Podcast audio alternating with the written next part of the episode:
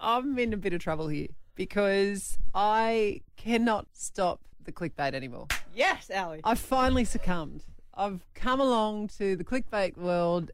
There's just too much of it for me to ignore Yep. anymore, right? And I was having this discussion with a friend going, I just can't find news and I've got to go past all these things and then I find myself going on them and I used to be so much better than that. I'll give you an example, right? So this was uh, last night when I'm going through the news thinking about what we can have a chat about it today. Yep. And these are the these are the things. And you let me know if you want me to click in. I'll read one. I'll give you one out of all of this. Okay? Are you ready? All right. Cricket legend dug my hole in Australia.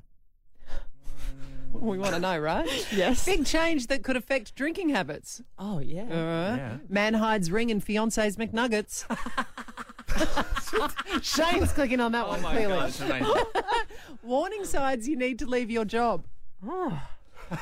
Pet Jack Russell becomes Ukrainian war hero. I'm thinking, oh, that sounds that's good. one. Courtney goes braless for a date night.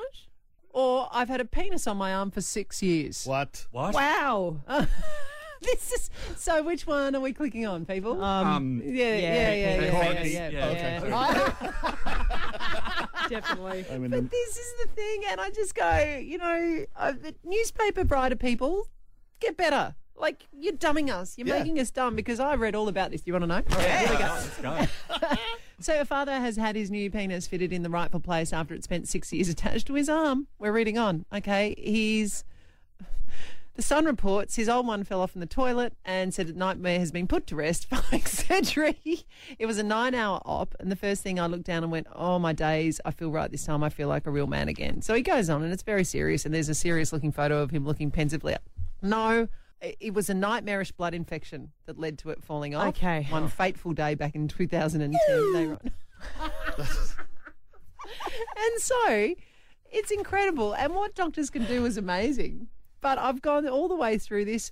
An elderly lady once asked him to get an item from the top shelf of a supermarket, but it came loose from his arm where they had tried to grow it. Oh, anyway, he's in a documentary, the man with the penis in his arm, on his arm, sorry, and he just says it's something to tell the grandchildren, isn't it?